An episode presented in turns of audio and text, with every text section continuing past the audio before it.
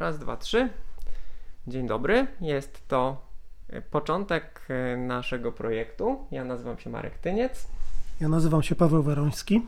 E, I zapraszamy Was do uczestnictwa w naszym wspólnym projekcie Kolarstwo CC. Będziemy mówili Wam o kolarstwie, o sprzęcie, o rowerach, o zawodnikach w sposób autorski, w sposób, mamy taką nadzieję, wyjątkowy. A ponieważ mamy sezon wiosennych klasyków, to zaczniemy od e, naszego, a w zasadzie to Pawła, autorskiego spojrzenia na wiosenne klasyki ze szczególnym uwzględnieniem Belgii i Holandii. Ponieważ Paweł, kiedy był e, młodym zawodnikiem, ścigał się w tym rejonie świata. Kiedy to było? Ja zacząłem swoją przygodę e, z kolarstwem w Niderlandach w roku 90 od 90 do 93 e, roku przez 3 lata e, reprezentowałem barwy e, młodzieżowej grupy holenderskiej. No i tak, to, tak, tak wyglądały moje jakby tam początki, mój kontakt z tamtym światem, z tamtymi wyścigami, z tamtymi zawodnikami, z tamtym specyficznym podejściem do, do kolarstwa i też nieprawdopodobnym, niesamowitym podejściem do kibicowania poprzez w zasadzie można powiedzieć mm, no, większość obywateli i, i, i Holandii i Belgii.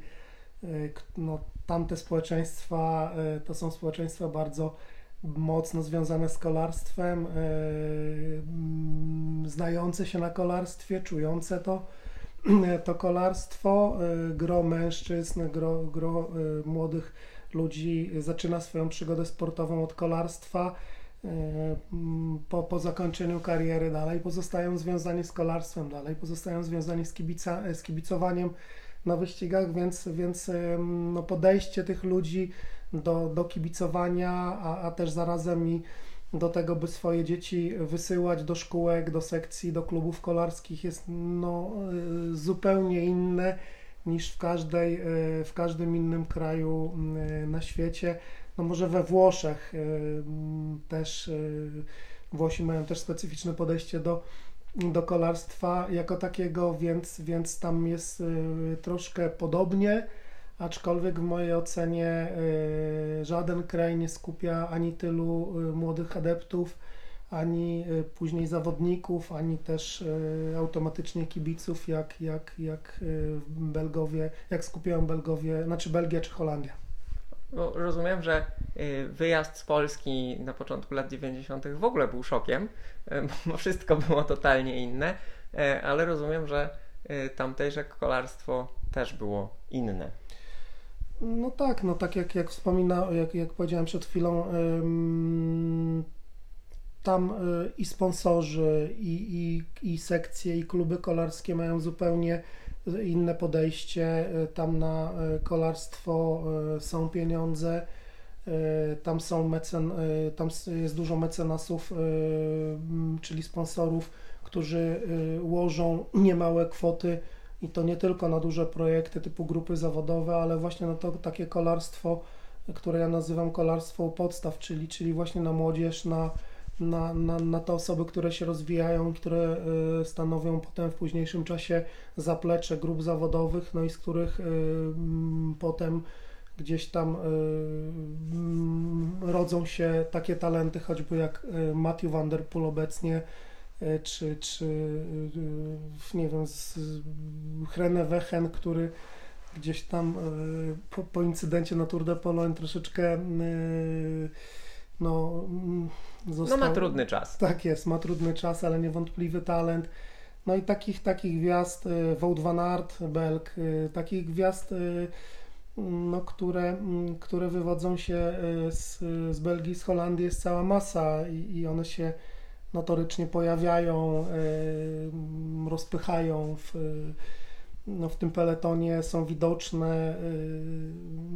No i też przy okazji dla mnie jako dla kibica i byłego zawodnika, no jeżdżą w bardzo ciekawy sposób, taki bardzo niekonwencjonalny, e, nie kalkulują, jeżeli mają, mo, mają czym pojechać, mogą, no to po prostu atakują, próbują. Mnie jest to takie pasywne kolarstwo, jak choćby widzimy w wydaniu grupy Sky, chociaż na ostatnim klasyku, semi-klasyku y, Dylan Van Barle, skądinąd Holender, y, postawił też wszystko na jedną kartę, zaatakował i wygrał, więc też, też no, pomimo, pomimo jakiejś tam jakiejś taktyki grupy, no też troszeczkę pewnie na przekór spróbował swojej szansy i ją świetnie wykorzystał. Tak, no trzeba próbować, trzeba próbować, ale właśnie a propos próbowania, bo kiedy tam pojechałeś, wcześniej w Polsce drogi były dziurawe, było trochę, było trochę bruków tu i ówdzie i już w zasadzie niewiele zostało, bo zostało to albo zalane asfaltem, albo wyeksportowane właśnie do Belgii i Holandii, gdzie remontowali tymi brukami e, swoje legendarne podjazdy. E, jak tam, kiedy tam pojechałeś, kiedy zobaczyłeś e, te kociołby i pierwszy raz po nich jechałeś, to co się stało? To znaczy tak, y, na pewno drogi, y, ja zacząłem dość wcześnie, bo ja zacząłem swoją przygodę z rowerem szosowym w roku 82 y, jako 11-letni chłopak trafiłem do nowo tworzonej sekcji kolarskiej i od 82 roku próbowałem swoich szans w Polsce Yy, więc dość sporo miejsc odwiedziłem przy okazji wyścigów, przy okazji startów. I rzeczywiście te nawierzchnie wtedy w Polsce były nieciekawe. Drogi były wykonane ze wszystkiego, z czego tylko można było w owym czasie drogi wykonać, bo były i płyty betonowe, i jakiś beton lany, i, i, i jakieś coś, co przypominało asfalt. Były drogi smołowe, do których y, koła rowerów podczas wyścigów czy treningów się lepiły, gdzie ta smoła pryskała na, na wszystkie strony. Y, były odcinki y, smołowanych dróg zasypane kamyczkami, które też przy większych prędkościach wystrzeliwały spod kół i też wszędzie człowiek był oblepiony na, na, koszulkę, na koszulce, na spodenkach, na bidonach, całe ramy były oblepione, musieliśmy to doczyszczać, no wtedy jedynym jakby środkiem do, do doczyszczenia ramy to było masło, więc więc masłem się zczyszczało i z siebie i, i, i, i ze sprzętu różnego rodzaju pozostałości po treningu czy wyścigu. Natomiast jak trafiłem i rzeczywiście te drogi, bo mówię, były nieciekawe i, i warunki były też takie bardzo siermiężne. Natomiast jak trafiłem do Holandii, no to mój pierwszy kontakt jeszcze w 89 roku, jak pojechałem na testy późną jesienią, to był w ogóle szok, bo testy odbywały się na drogach, na ścieżkach rowerowych, które były ja je postrzegałem jako autostrady rowerowe. Y, to była droga, która miała dwa, a w niektórych miejscach i cztery pasy ruchu. Zupełnie prosta, wyasfaltowana, świetna, bez, praktycznie bez ruchu rowerowego, na, których, na której można było naprawdę zrobić wszystko, każdy rodzaj treningu, czy każdą symulację wyścigu, jaką się tylko chciało. Więc te nawierzchnie były naprawdę, naprawdę y, super. I to był taki pierwszy jedna z pierwszych rzeczy, które, które e, zapamiętałem, to, że wróciłem z takiego testu, który powiedzmy przebiegał na trasie o długości 100 km i ja nie czułem praktycznie, moje ciało nie czuło żadnego zmęczenia związanego e, z pojawianiem się wibracji podczas jazdy, czy z omijaniem dziur, czy z uważaniem na, na jakieś przeciwności e, związane z, z nawierzchniami. Natomiast, natomiast rzeczywiście ja, ja pierwszy bruk poznałem w 90 roku w kwietniu i to był bruk w Belgii. No, zrobiło to na mnie duże wrażenie. Był to, był to taki wyścig. Jeszcze wtedy kolarstwo dzieliły się na kolarstwo zawodowe i amatorskie. Y, no i był to taki wyścig y, dla y, kolarzy amatorów rozgrywany po fragmencie jednego z klasyków belgijskich no i to, to zrobiło na mnie wrażenie, tak, te wibracje, te e, długość tego bruku i przede wszystkim e, prędkość przejazdowa była dla mnie mm, no wtedy czymś nie do końca zrozumiałym i zastanawiałem się po zakończeniu tej imprezy, mm, jak to się stało, że ja to w ogóle przejechałem, że ja to w ogóle ukończyłem i, i że sprzęt wytrzymał, że nie było jakiejś kalkulacji, zwalniania, myślenia o tym, czy, czy dam sobie radę, czy nie dam sobie radę, czy nie wiem, koło, czy guma wytrzyma, czy się nie wiem, nie odklei się, nie, nie, nie pęknie. No, ale to dopiero po wyścigu gdzieś tam pojawiło się to, ta analiza w mojej głowie i to był taki jakby przełom. Ten pierwszy raz, gdzie doszedłem do wniosku, że jednak no inaczej to wygląda. Też i gumy były inne, i, i, i troszkę koła były inne, i te rowery były troszeczkę inne, ale o tym pewnie opowiemy później. E, natomiast no, specyfika, specyfika e, jakby tej nawierzchni, tej dla mnie magii, e, no, była nieprawdopodobna, nieporównywalna z niczym, czego wcześniej doświadczałem jeżdżąc na rowerze.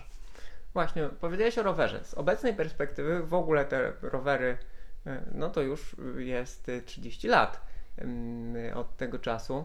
E, z tej perspektywy rowery, e, patrząc na nie, no, mogły się wydawać archaiczne, natomiast też do takiej, do takiej jazdy w takich warunkach one musiały być w jakiś sposób przystosowane. Jakbyś powiedział naszym słuchaczom w ogóle, jak wyglądał w, na początku lat 90., jak wyglądał rower wyścigowy i e, czym się różnił od takiego, mm, na którym jeździmy teraz?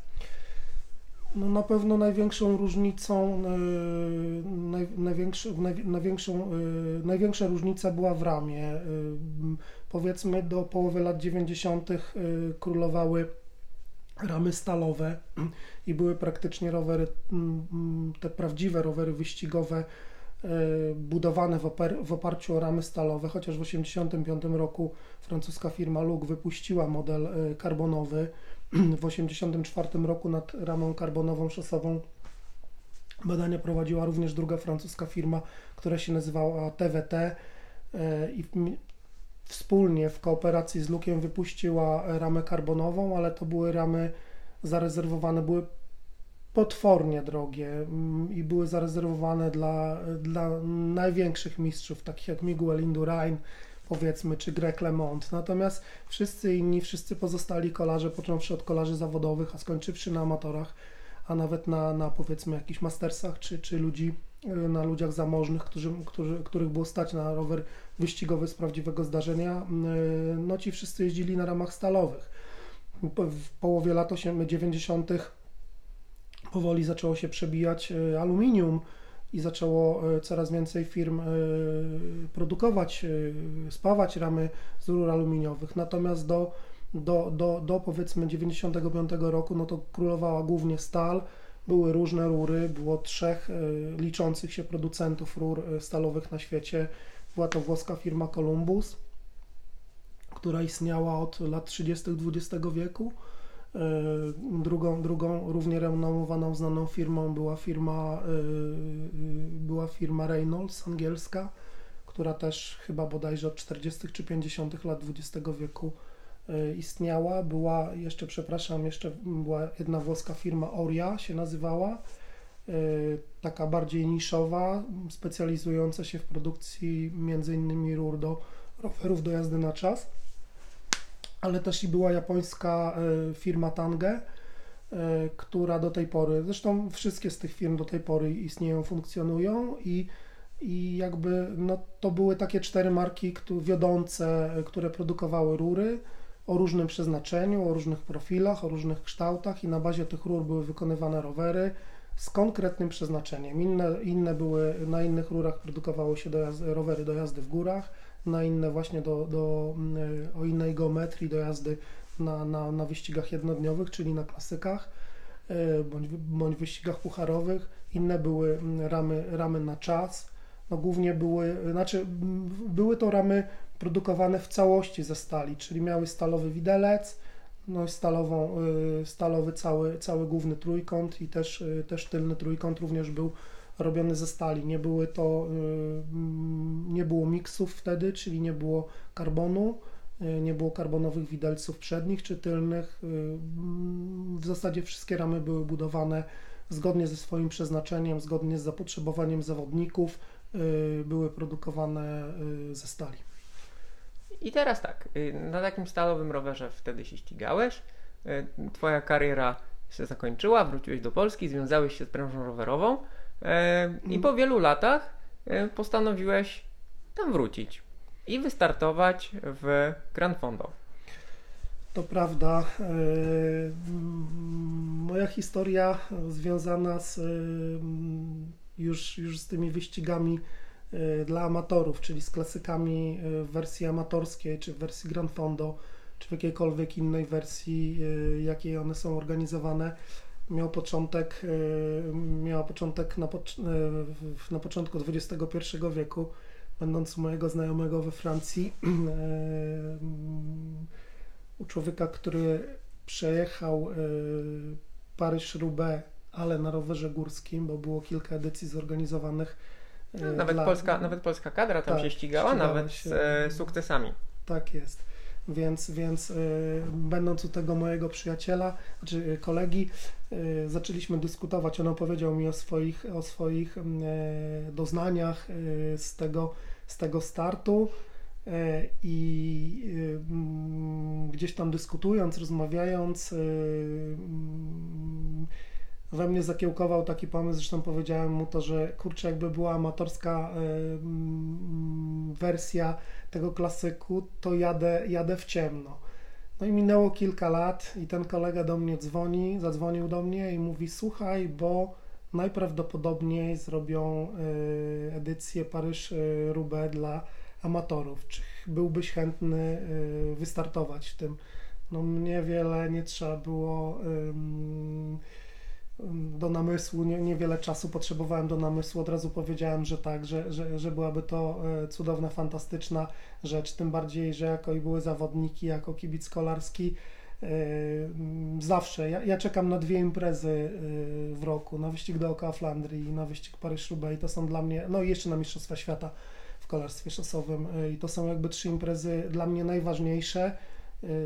Ja w mojej jakby hierarchii, w mojej statystyce wyścigów wyżej oceniam niż, niż duże wyścigi etapowe typu Giro d'Italia czy Tour de France czy, czy Vuelta, chociaż Vuelta bardzo lubię, Giro też lubię, Tour de France jest dla mnie takim troszeczkę mm, momentami przełomowym wyścigiem, ale o tym też pewnie kiedyś będziemy mieli okazję porozmawiać, mam taką nadzieję. Natomiast wracając do klasyków, no tak, od razu, od razu jak tylko się pojawiła taka opcja, powiedziałem temu mojemu koledze, słuchaj, jak będzie opcja, dzwoń do mnie, zarejestruj mnie, nie wiem, postaraj się, żebym y, tam swoje miejsce y, czy swój pakiet startowy mógł nabyć i dostać i wystartować. No ale niestety w tej, na tą pierwszą edycję Paryż-Roubaix nie udało mi się załapać, e, ponieważ była limitowana ilość e, miejsc. Było to, e, startowało wtedy 100 osób i to byli głównie zaproszeni przez organizatora byli kolarze, świetni kolarze zawodowi, więc nikt, nikt spoza tej jakby czołówki wystartować nie mógł, natomiast taka szansa się pojawiła rok później i z tej szansy już e, skorzystałem i wystartowałem e, w moim wyścigu legendzie e, i okupiłem to, okupiłem to bardzo dużym zmęczeniem, nawet sobie nie zdawałem z tego sprawy, jak to jest wycieńczająca dla organizmu impreza.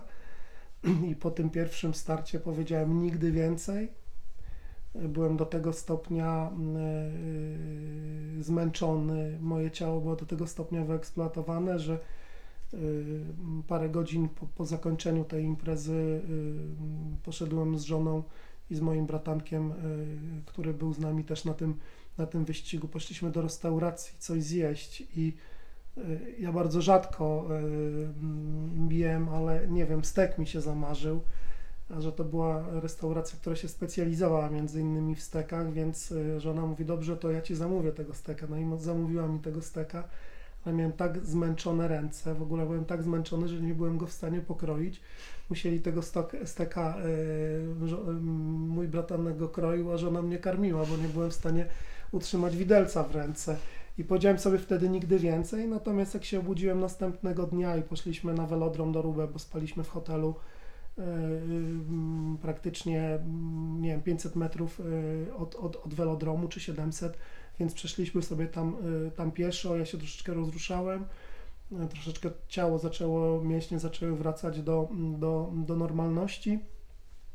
I jak stanąłem na tym, tym torze kilka godzin po, po zakończeniu mojego tego debiutu, zaczęło mi kiełkować y, w głowie myśl taka, żeby a może spróbuję w przyszłym roku jeszcze raz, może y, lepiej się do tego przygotuję, może jak już troszkę poznałem y, na własnej skórze specyfikę tej imprezy, to może może, może będzie lepiej. No i rzeczywiście w przyszłym roku wystartowałem po raz kolejny, w następnym roku po raz kolejny, także do tej pory wziąłem udział 8 razy, 8 razy ukończyłem ten wyścig.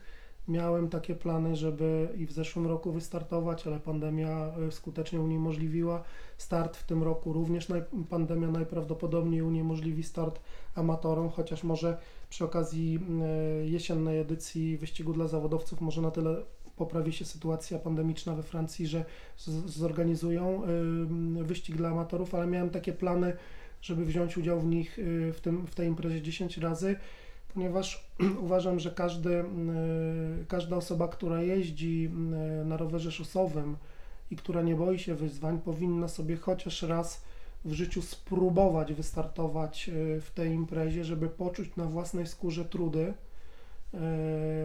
tego wyścigu. I mm, w mojej ocenie może się okazać, że to będzie największa przygoda taka sportowo powiedzmy y, sportowa w życiu. Mhm. Czyli mówisz, że y, uczestnictwo w takim y, Grand Fondo, w takim wyścigu, w takim klasyku dla amatorów, to jest po prostu przygoda? To jest przygoda życia w mojej ocenie. Teraz milowymi krokami zbliża się, nadchodzi wyścig dookoła Flandrii, w którym też miałem okazję w amatorskiej edycji startować 6 e, razy. E, Flandria jest e, o tyle ciekawa dla amatorów, że przebiega przez całą trasę wyścigu, którego następnego dnia, który następnego dnia pokonują zawodowcy. Zawodowcy mają dodatkową 20-kilometrową pętlę, która nie jest przewidziana dla amatorów jak, jak, jako opcja. Y, my przejeżdżamy cały, cały dystans bez tej 20-kilometrowej pętli, która się pokrywa y, no, z częścią wyścigu, ale, ale generalnie pokonujemy tą, tą samą trasę. I powiem tak, y, na, w edycji, amatorskiej edycji Paryż-Roubaix jest wspaniała atmosfera, ale to dopiero przed nami, to dopiero jesień. Natomiast takiej atmosfery, jak, jaka ma miejsce na wyścigu dookoła Flandrii, nie ma na żadnej amatorskiej imprezie w żadnym kraju. Ja miałem okazję też parę razy, parę lat temu startować w wyścigu w amatorskiej edycji wyścigu Doka Lombardii. Tam też było dużo kibiców na trasie, dużo rowerzystów i atmosfera była wspaniała, natomiast no, takiej atmosfery jak jest podczas amatorskiej edycji Ronde van Vlaanderen, czyli wyścigu dookoła Flandrii, nie ma nigdzie. Tam potrafią ludzie kibicować amatorom y, całymi rodzinami. Y, w każdej y, miejscowości, miasteczku, mieścińce stoją tłumy ludzi, stoją, stoją orkiestry przy drogach, które grają startującym. Ludzie pieką ciasta, tymi ciastami częstują jadących, zapraszają ich. Każdy ma może nie każde, ale w wielu miejscach e, stoją stoliki przy drogach, które są zastawione różnymi wiktuałami. Jeżeli ktoś ma ochotę zatrzymać się, spróbować czy ciasta, czy owoc, czy e, dolać sobie wody do bidonu, e, napić się, nie wiem, Coca-Coli, czegokolwiek, to, to tam może to zrobić. To jest nieprawdopodobne. Ta atmosfera, to, to jak to ludzie, jak, jak przeżywają ci ludzie kolarstwo y, no jest, jest y, w mojej ocenie y, cudowne, wspaniałe i to jest jednym, a w zasadzie dla mnie głównym, główną rzeczą, która mnie przyciąga do startów tam. I już abstrahując jakby od samej trasy, od samej, od samej trudności, malowniczości, no to, to ta, może, ta y, atmosfera yy, nieprawdopodobna. To może jest. powiedz, y, jak mówisz o trudności, o trasie, ile jest kilometrów do przejechania we Flandrii? W, amatorskiej edycji jest w zależności od roku, bo nie ma, nigdy nie ma tej samej, tego samego dystansu, ale jest to około 245 km do pokonania. Czyli praktycznie, tak jak mówisz, to jest praktycznie tyle, ile, no, dwa, ile jadą. To zawodowcy dojeżdżają jeszcze jedną pętlę przez Kwaremont, którą my też pokonujemy, ale tylko raz, a zawodowcy tą pętlę pokonują dwa razy. Czyli dwa razy podjeżdżają, podjeżdżają Quaremont, no, amatorom dla amatorów chyba to już by było nawet dla tych takich najbardziej wyjeżdżonych y, trudnym zadaniem, bo jednak Quaremont się daje we znaki. De facto mm, bardzo często tam y, prawdziwy wyścig dookoła Flandrii, czyli wyścig dla zawodowców, tam się, tam się rozgrywa, tam, tam ktoś odjeżdża i przeważnie jeżeli zdobędzie jakąś przewagę, no to tak jak to miało miejsce w zeszłym roku, czy dwa lata temu, jak wygrał wyścig dookoła Flandrii Alberto Bettiol, Y, na którego nikt nie stawiał, właśnie zaatakował pod Quaremont i, i, i tam zyskał przewagę y, na tyle znaczną, że już ją dowiózł praktycznie bez problemu do mety, więc, więc Quaremont jest bardzo ciężkim podjazdem. A y, duża część uczestników nie radzi sobie z tymi pagórkami? Szczerze powiem, nie wiem, czy sobie, czy duża sobie nie, część uczestników nie radzi. Mm, wyścig, y, amatorska edycja y, tej imprezy rozgrywana jest w formule Open, czyli to jest taka formuła jak w maratonach y, MTB.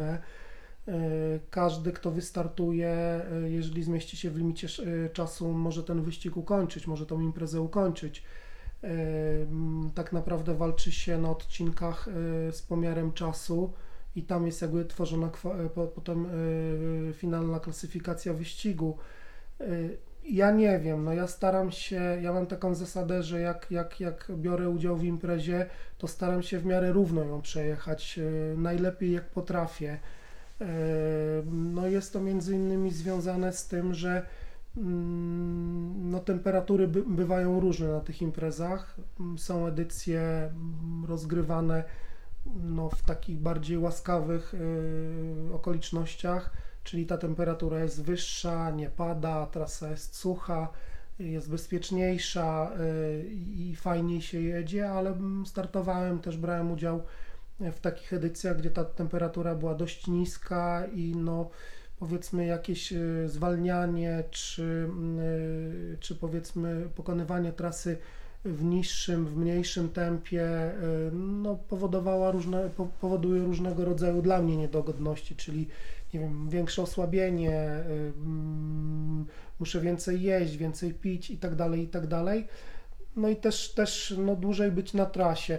Y, ale zmierzam do tego, że no, jadąc szybciej, ja nie wiem, co się dzieje za mną, ale patrząc potem już y, na mecie, po ilości osób, które przyjeżdża do centrum, bo wyścig dookoła Flandrii y, też jest tak fajnie zorganizowany, że Meta jest w miejscowości Oudenarde, e, czyli w tym samym miejscu, w którym kończą wyścig następnego dnia zawodowcy.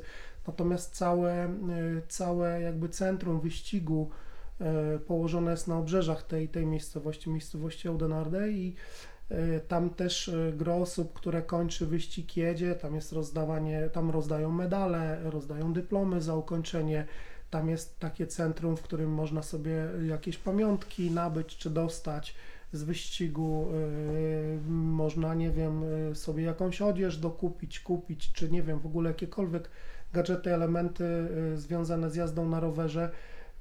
No i do tego centrum zawsze po wyścigu przyjeżdża bardzo dużo osób i tam spędzają, tam też są punkty żywieniowe, Yy, tam się spędza dość dużo czasu, można sobie usiąść, porozmawiać z ludźmi, z, no praktycznie, którzy, których ściąga ta impreza z całego świata, bo miałem okazję jechać z Japończykami, z Koreańczykami i jest bardzo duża grupa yy, z Wielkiej Brytanii startujących, yy, z Malezji ludzie, ludzie byli, wcale nie mała grupa, także naprawdę ze Stanów Zjednoczonych, y, z Meksyku, z, w ogóle z Ameryki Południowej.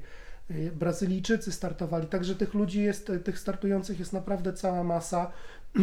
Do tej pory Do tej pory y, limit kończył się prawie na 17 tysiącach y, we na wszystkich dystansach, więc to jest naprawdę, naprawdę dużo osób. Ja myślę, że gdyby pojemność wyścigu była większa, gdyby to było 20 czy, czy 30 tysięcy y, pakietów, czy 30 tysięcy osób startujących, to myślę, że, że te 30 tysięcy osób by tam wystartowało. Mimo, jakby na to nie patrzeć, no, dużego stopnia trudności, no bo powiedzmy sobie szczerze, przejechać prawie 250 km to w ogóle jest wysiłek, a przejechać jeszcze dodatkowo e, po górkach i po brukach i tak jak mówisz, no w czasami niełatwej pogodzie, to nawet biorąc pod uwagę, że to jest impreza amatorska, to jest to spory wyczyn. No to prawda. E, tak jak mówię, no mnie to rekompensują, mnie e, te trudy, trudy, trudy samej imprezy rekompensują widoki i ludzie, i kibice, i to jest, to jest fantastyczne i tego ja w ogóle nie czuję e, tego dystansu. E, natomiast, natomiast no, niewątpliwie jest to wyczyn. No, te bruki, bruki belgijskie e, są ciężkimi brukami. Sekcje są dość długie, no, legendarne podjazdy, Bergi, wszystkie. Ja miałem jeszcze w ogóle to szczęście, że tych moich sześć, sześć startów zawsze modliłem się i, i, i chciałem, żeby na trasie pojawił się mur mur de Herarsbergen, czyli Kapelmur, e, czyli to takie słynne, słynne wzniesienie e, z, z tą kapliczką na szczycie. W mojej ocenie najtrudniejsze wzniesienie, jeżeli chodzi o wszystkie wyścigi e, na całym świecie, bo naprawdę trudność, trudność tego podjazdu jest no, bardzo, bardzo duża. Mimo, że jest bardzo krótki tak naprawdę. No nie, on ma prawie ponad 2 km długości. No, znaczy, no. No, no. nie jest to przełęcz alpejska, y, która, mhm. która ma długości 20-30 km. Natomiast no, bruk jest tam y, bardzo zdradliwy, jest, jest to, jest to, są to duże kamienie, y, są miejsca takie zacienione drzewami, więc y, i y, lekko przy, takie omszałe, więc koła się ślizgają e, i, i, są, są punkty, że jak się tam człowiek zatrzyma, no to już nie ma opcji, żeby ruszyć, to już trzeba podejść e, z tak zwanego buta i, i, i, i no co też nie jest łatwe w ciżbie ludzi, więc no trzeba robić wszystko, żeby to jakoś w miarę sensownie podjechać. No ja też mm, jak dowiedziałem się, że na, mm, na, na tej, w tej edycji mm, której miałem okazję startować, będzie. Y, organizatorzy przewidzieli y, po, po kilku latach y, nieobecności, przewidzieli Kapelmur, to, no to tym bardziej chciałem wystartować w tej imprezie i tym bardziej sobie postawiłem za taki cel, żeby podjechać jednak Kapelmur, a nie, a nie podejść więc no, wystartowałem inaczej.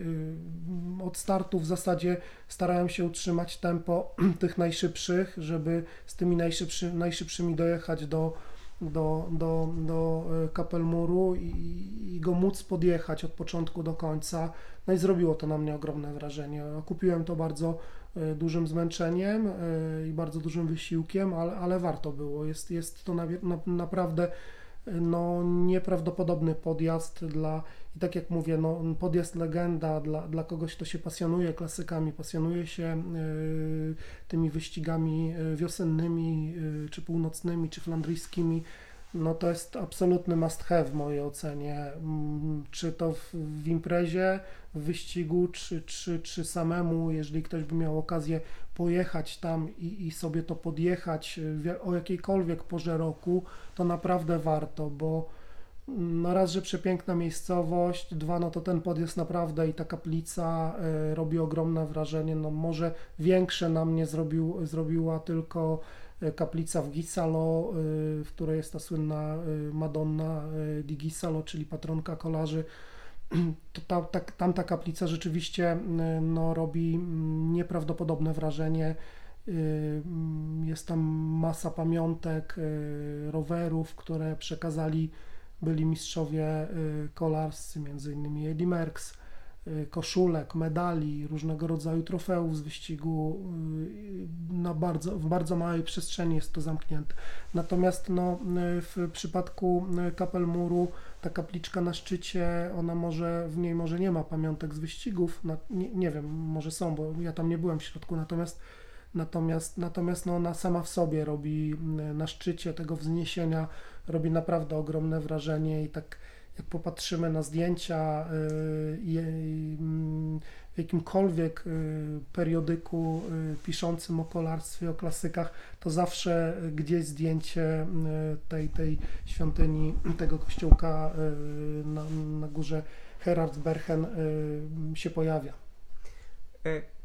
Teraz tak, masz porównanie z, z młodości. Wiadomo, jak ktoś jest młody, to ma więcej siły, więcej entuzjazmu, e, więc pewne rzeczy przychodzą mu łatwiej.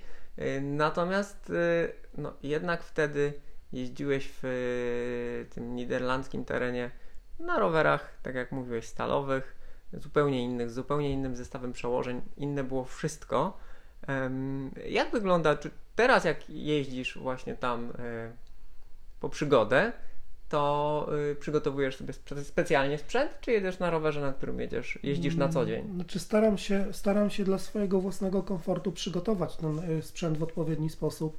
Na pewno, na pewno yy, opony yy, dobieram, yy, czy zakładam zupełnie inne niż te, na których jeżdżę na co dzień. Są to przeważnie opony o szerokości 28 mm, ale zdarzało mi się Y, pokonywać y, te imprezy na oponach 30, a nawet y, raz mi się miałem okazję jechać na 32. No i rzeczywiście ta szersza opona daje dużo więcej komfortu, mm, daje w zasadzie można powiedzieć maksymalny komfort, jeżeli chodzi o sekcję brukową. Natomiast przy tych sekcjach, przy tych odcinkach asfaltowych no różnie z tym bywa, jednak troszeczkę ta szer, szersze gumy mają troszeczkę większe opory toczenia, e, one bardziej e,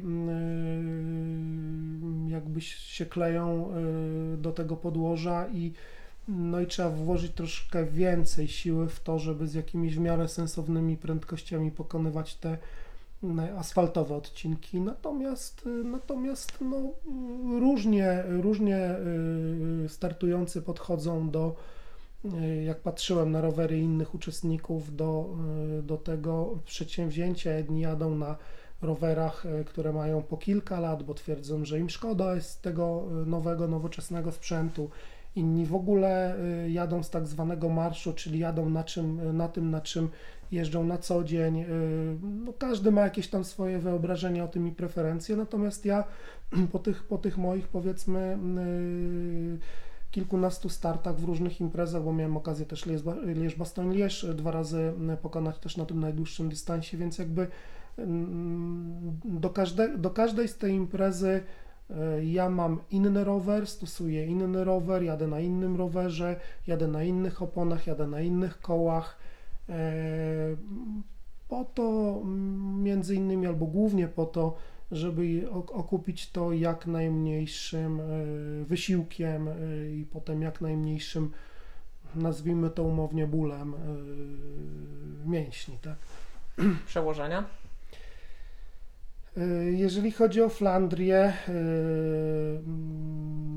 par, w wyścigu Paryż-Roubaix jeździłem e, tarczami 53-39 i kasetami 11-28. E, e, potem zmieniłem przełożenie na, na 42-53 i jeżdżę kasetą od 12 zębów do 28, dlatego że mam płynniejszy jakby obrót, czyli, czyli mogę uzyskać lepszą kadencję i mniej zmęczyć, zmęczyć mnie mięśnie na troszkę bardziej miękkim przełożeniu. Mnie te jakby miękkie przełożenia bardziej przypadły do gustu, jeżeli chodzi o, o, o bruk. Na Flandrii, Flandrii jechałem, wszystkie edycje jechałem na korbie 53-39 i na kasecie 11-30.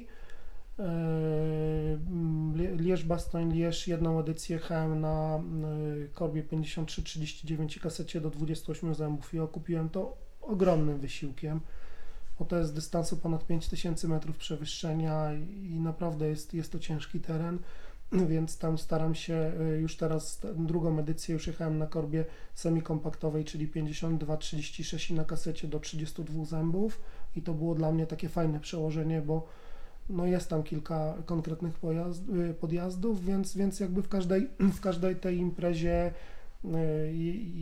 jakby jadę na, znaczy nie jakby, jadę po prostu na innych przełożeniach i, i, i staram się mm, dobierać do swoich y, aktualnych możliwości, czyli nie wiem, przy, powiedzmy przygotowuję się 3-4 tygodnie y, do tego startu i powiedzmy po czterech tygodniach y, tych przygotowań wiem mniej więcej na co sobie mogę pozwolić, z jakim tempem mogę to pokonać, a że trasy Y, też no, znam powiedzmy dość dobrze, więc, więc y, też sobie do aktualnych moich możliwości dobieram przełożenia, dobieram opony, dobieram wysokość kół, profilu, bo to też jest, no to też jest, jest ciekawostka, ale może też z Markiem, jak się da namówić, zrobimy jeszcze taki jeden, takie jedno spotkanie przed, stricte przed Paryż-Roubaix i tam byśmy opowiedzieli może o sprzęcie, bo to też jest bardzo ciekawe.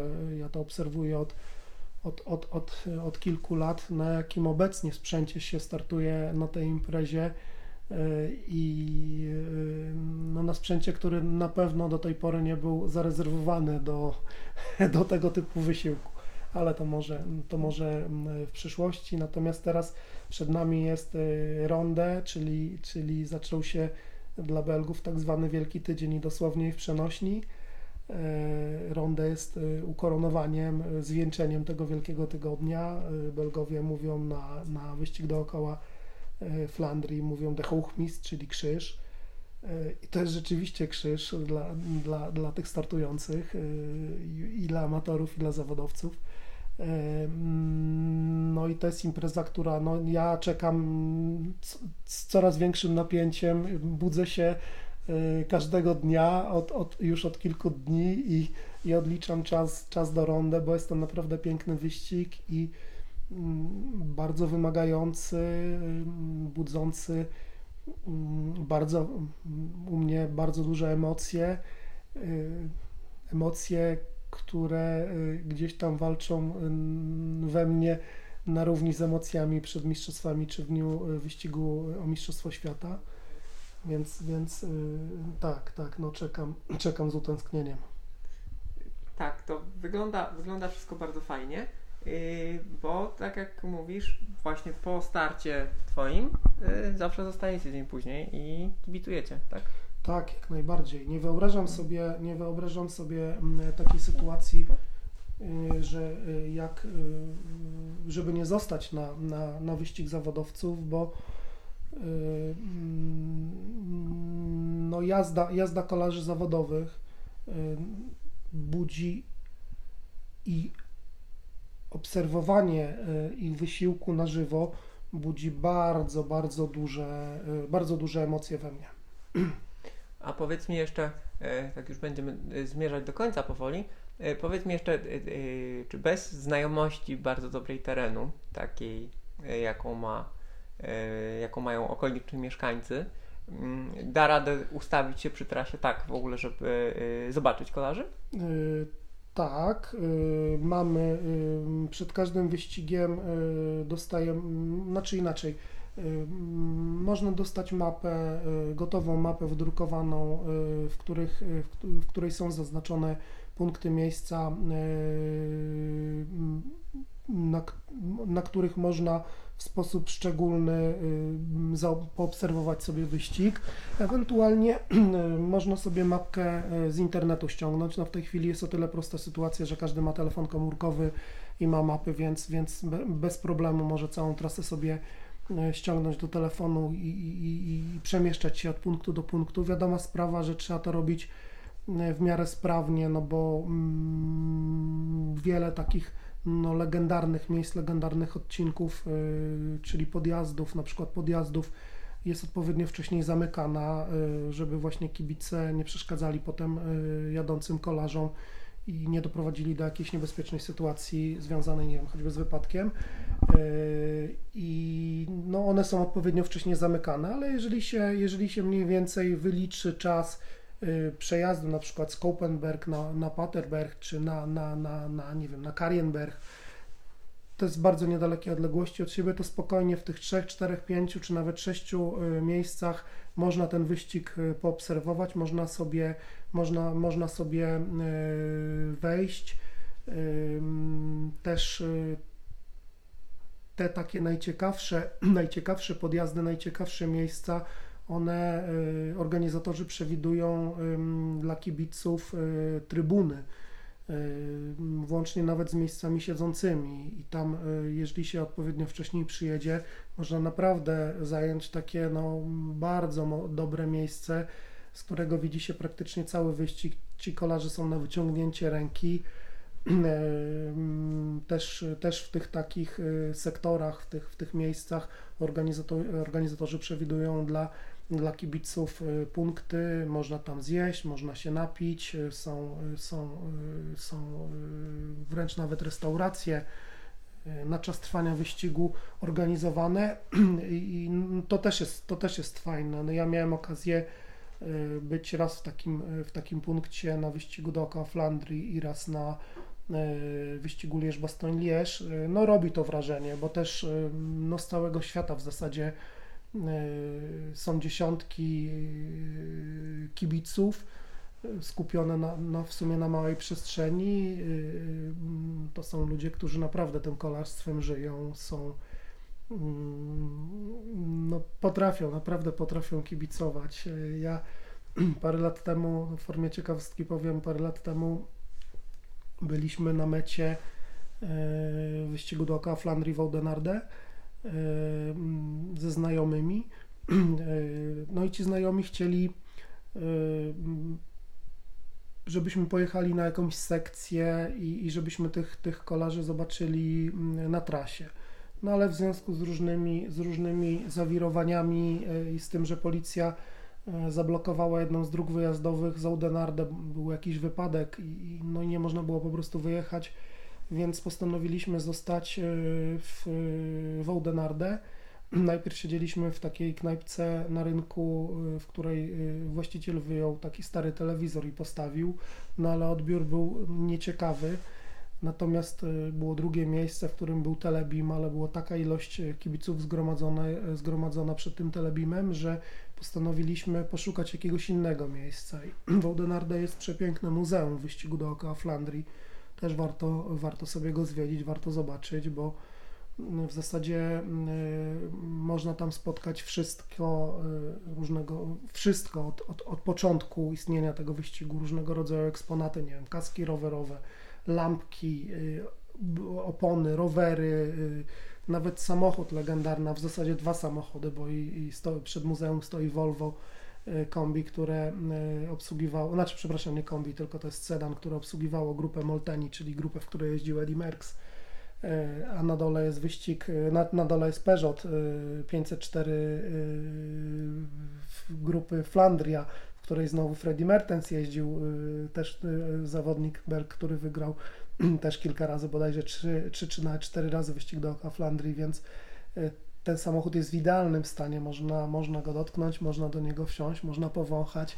E, w tym aucie są y, bidony, no wszystko jest, wszystko jest z epoki, naprawdę wygląda to kosmicznie. Miałem dwa razy okazję zwiedzić to muzeum y, i tak jak mówię, polecam. Jest naprawdę no, wspaniała atmosfera, wspaniałe eksponaty i, i duża, duża ekspozycja, dużo jest do zobaczenia i do zwiedzenia. Cała ekspozycja się w ogóle pod ziemią mieści, więc, więc na, na, naprawdę na gigantycznej e, przestrzeni. Natomiast e, w tym budynku, który jest nad ziemią, e, jest taka no, knajpka kolarska z masą koszulek, pucharów, które przekazali zawodnicy, którzy mieli okazję startować w tym wyścigu i właśnie do tej knajpki mm, trafiliśmy podczas trwania tego wyścigu. E, tam sobie usiedliśmy, zamówiliśmy e, klasyczne belgijskie frytki i, i, i, i belgijskie piwo. No i jak e, mm, wyścig już wchodził, akurat tam trafiliśmy chwilkę przed tym, jak wyścig wchodził w decydującą fazę, No, jak zobaczyliśmy reakcję kibiców, siedzieliśmy przy takim dość dużym stole z Czechami, z Australijczykami i, i, i z Belgami, to jak oni to przeżywają. I ci moi znajomi, którzy chcieli bardzo i cały czas mówili: jedźmy na tą trasę, jedźmy, spróbujmy, a może nam się uda, może to jak weszli do, tego, do, do, do, do tej knajpki, to nie chcieli stamtąd wyjść i po zakończeniu wyścigu, jak już wyścig, y, jak już zawodowcy wjechali do, do rynku, y, do tego Hroutemarkt, czyli tego takiego centralnego placu, dużego placu y, w Woudenarde, na którym stały autokary, no wyszliśmy zobaczyć ich, ich z bliska, no bo meta jest oddalona jakieś półtorej kilometra od centrum. E, to kolega jak wychodził, to normalnie płakał i mówi, stary, jak ja Ci dziękuję, że, że zostaliśmy w tej knajpie. Mówi, nie przeżyłem nigdy e, w życiu czegoś tak fantastycznego. Nie widziałem nigdy tak fantastycznej e, atmosfery na żadnej imprezie, na jakiej byłem, jak tutaj, bo rzeczywiście no, no ludzie mm, w nieprawdopodobny sposób kibicują, wyrażają to całym, całym sobą, tak? Także, także naprawdę, naprawdę to polecam i, i to jest takie, mm, dla mnie to jest taka to, wisienka na torcie y, po, po zakończeniu swoich zmagań y, dzień wcześniej. Y, to kibicowanie, to zobaczenie wyścigu zawodowców, to jest coś fantastycznego. Czyli czekamy na koniec pandemii. Czekamy na koniec czekamy pandemii. Czekamy na koniec tak. pandemii, a jak pandemia się skończy, zachęcamy wszystkich do wycieczki do Belgii, do uczestnictwa, do kibicowania. No a kiedy, zanim, e, zanim to będzie możliwe, to zapraszamy na kolarstwo CC, gdzie tego typu materiałów jak dzisiejszy będzie więcej. E, Paweł będzie Wam opowiadał różne rzeczy, ja będę dla Was pisał różne rzeczy, będziemy się spotykali z ciekawymi ludźmi e, i mamy nadzieję, że dostarczymy Wam dużo różnych niespotykanych gdzie indziej treści o kolarstwie. Miejmy ta, taką nadzieję. Ja bardzo dziękuję. Y, to jest mój debiut. Pierwszy raz występuję publicznie, także bardzo przepraszam za niedociągnięcia. Natomiast jeżeli chodzi o opowiadanie, to myślę, że Marek też się włączy i, i też, też będzie przekazywał dużo treści. Bardziej, że mam jakieś plany związane z tym, żeby Marka zabrać też przynajmniej na jedną edycję, żeby on też na własnej skórze poczuł i, i doświadczył tej atmosfery i nie tylko. E, także dzięki wielkie. E, oglądajcie Flandrię, e, słuchajcie nas, czytajcie nas. E, czekamy na Paryż Roubaix jesienią, więc mamy jeszcze troszkę czasu. E, I do usłyszenia. Dzięki wielkie. Cześć. Cześć.